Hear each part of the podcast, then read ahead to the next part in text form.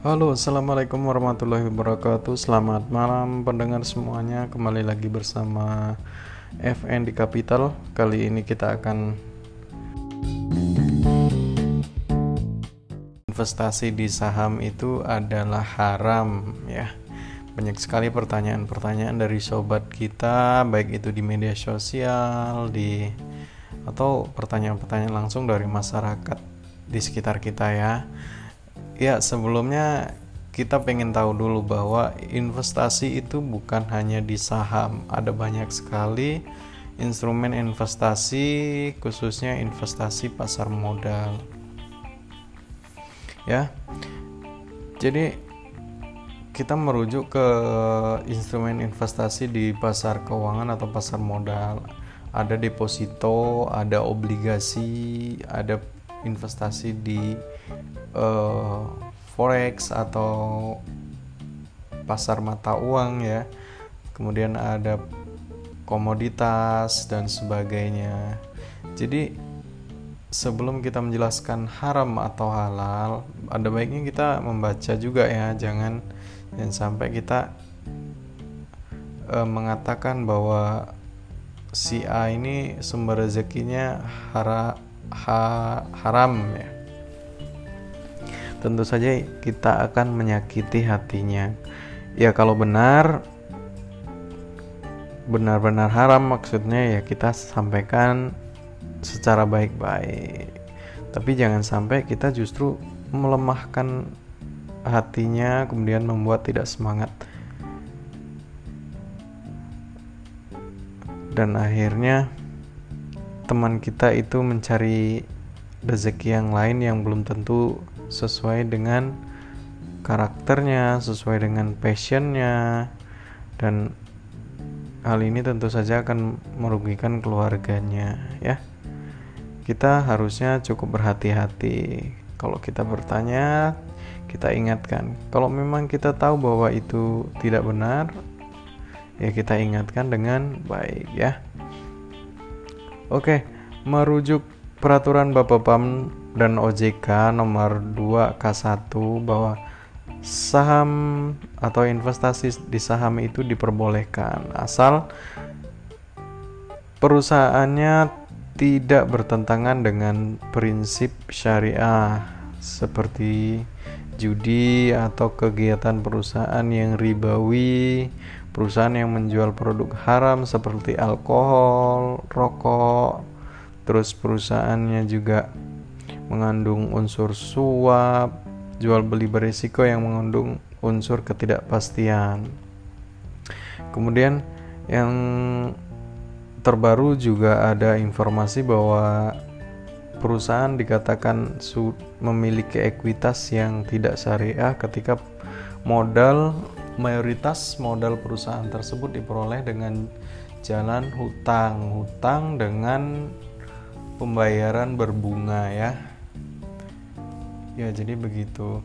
Kemudian investasi yang seperti apa yang bisa jadi dikatakan haram, ya? Jadi saham itu sebenarnya adalah aktivitas jual beli biasa, jual beli kepemilikan modal, hanya saja karena likuiditasnya tinggi, naik turun harga itu cukup cepat, maka ada ada saja orang yang mengambil kesempatan itu. Misalnya beli di harga rendah, ketika hari itu naik langsung dijual untuk memperoleh keuntungan dari selisih harga yang terjadi di hari itu. Nah, hal itu kalau perdagangan seperti itu yang dilakukan, maka sejatinya perdagangan yang seperti itu adalah tidak diperkenankan, ya. Kenapa? Karena apalagi kalau uh, jual belinya itu tidak didasari dengan analisa teknikal, pengetahuan tentang perusahaan, cenderung ikut-ikutan dan sebagainya, ya.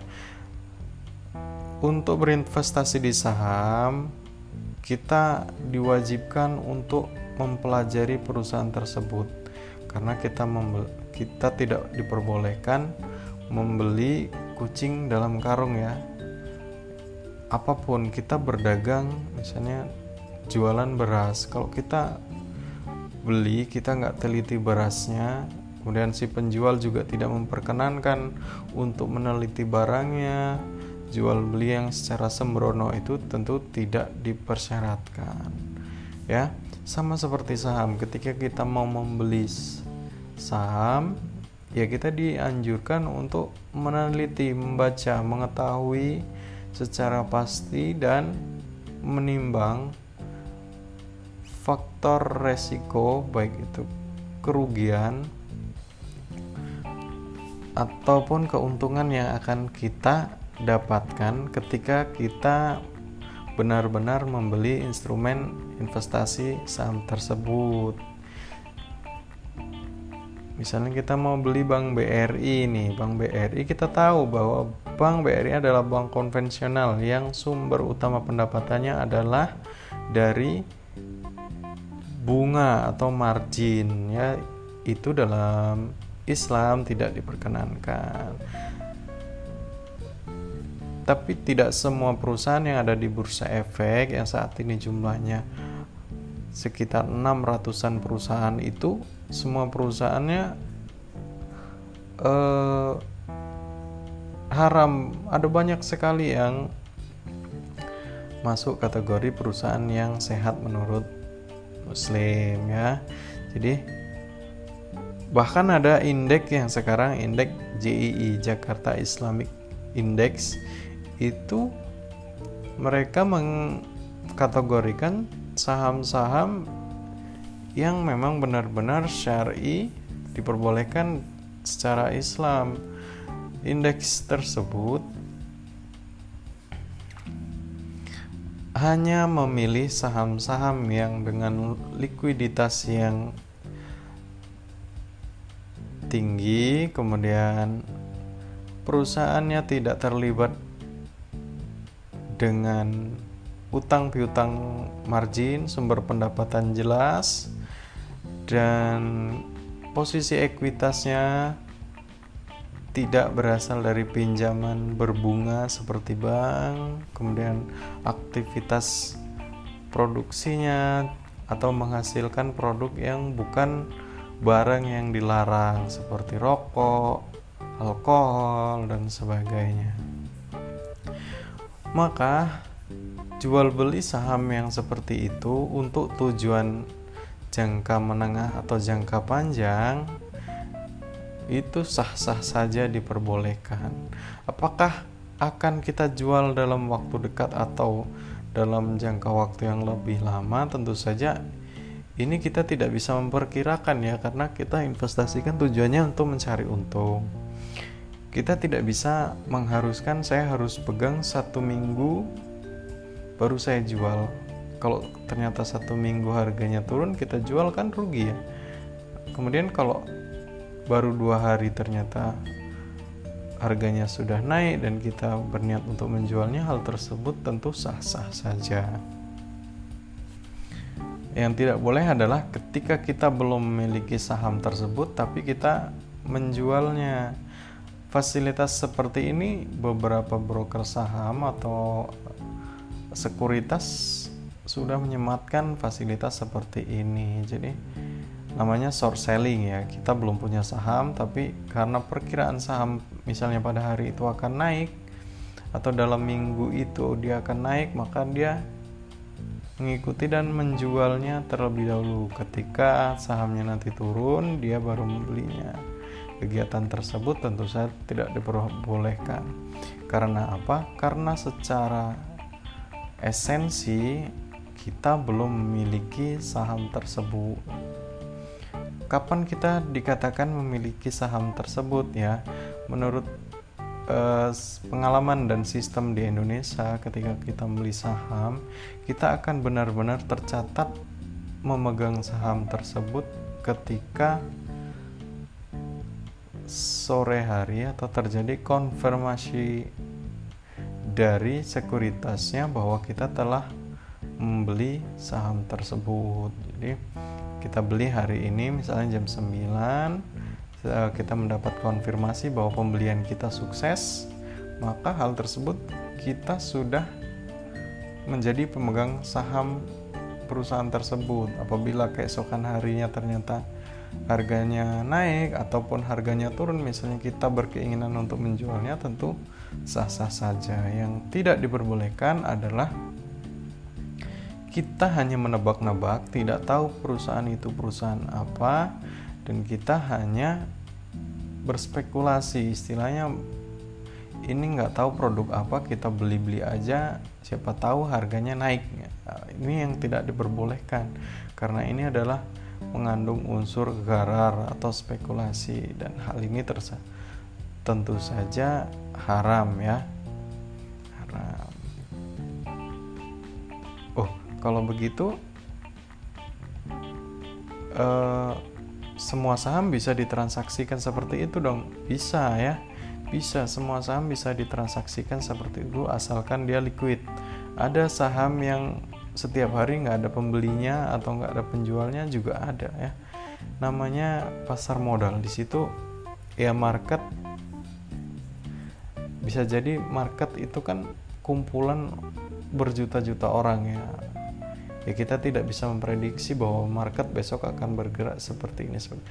Tapi ada ilmu yang bisa kita pelajari untuk memperkirakan pergerakan harga ya, berdasarkan kondisi pasar, misalnya kondisi tren yang sedang terjadi.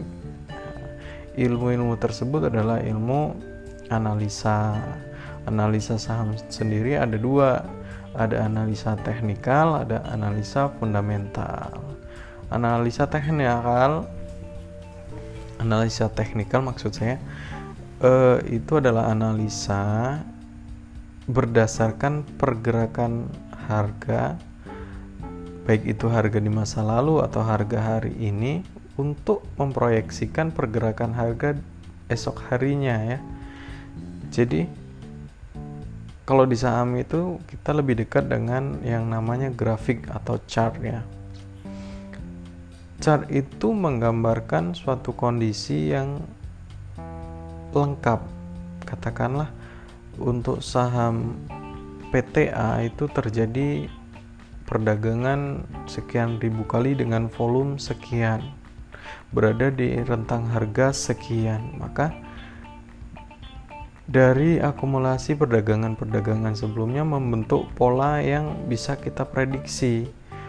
Pola-pola tersebut ada di analisa teknikal. Maka orang yang percaya dengan analisa teknikal tentu dia akan membeli ketika polanya memperkirakan harga akan naik ya. Boleh-boleh saja tentu saja, karena kita membeli berdasarkan analisa. Jadi kecenderungannya bukan lima puluh lima puluh seperti judi ya. Kalau judi kita beli ya, kita nggak tahu apakah harganya akan turun ataukah akan naik. E, perhitungannya adalah lima puluh lima puluh atau lima puluh lima puluh, bisa naik bisa tidak.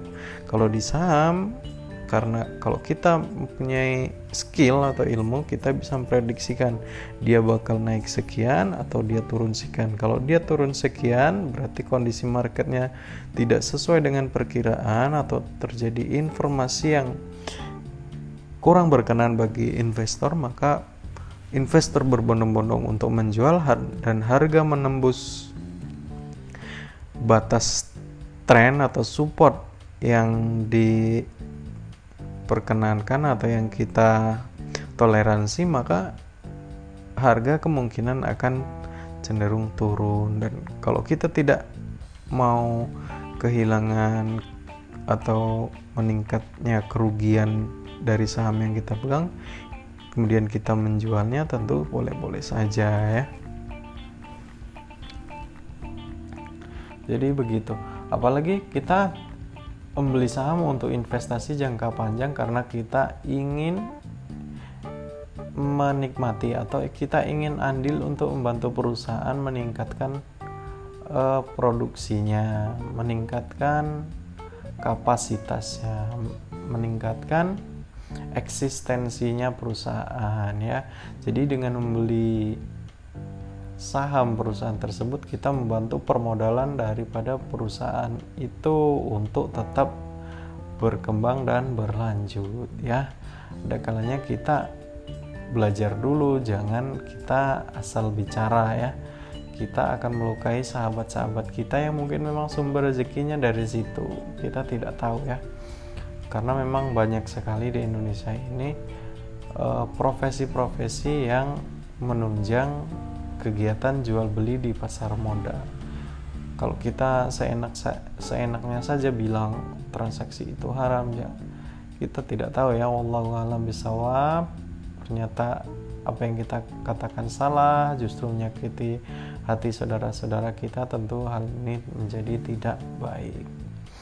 Ya, mungkin itu saja malam ini yang bisa kita sharing. Lain, lain kali kita akan lanjutkan dengan materi-materi yang lebih menarik, dan tentu saja tujuan saya adalah memberikan edukasi kepada masyarakat luas. Kalau bisa menginspirasi, alhamdulillah. Kalau tidak, ya jadikan ini sebagai pengalaman dan tambahan wawasan. Akhir kata kami akhiri, wassalamualaikum warahmatullahi wabarakatuh.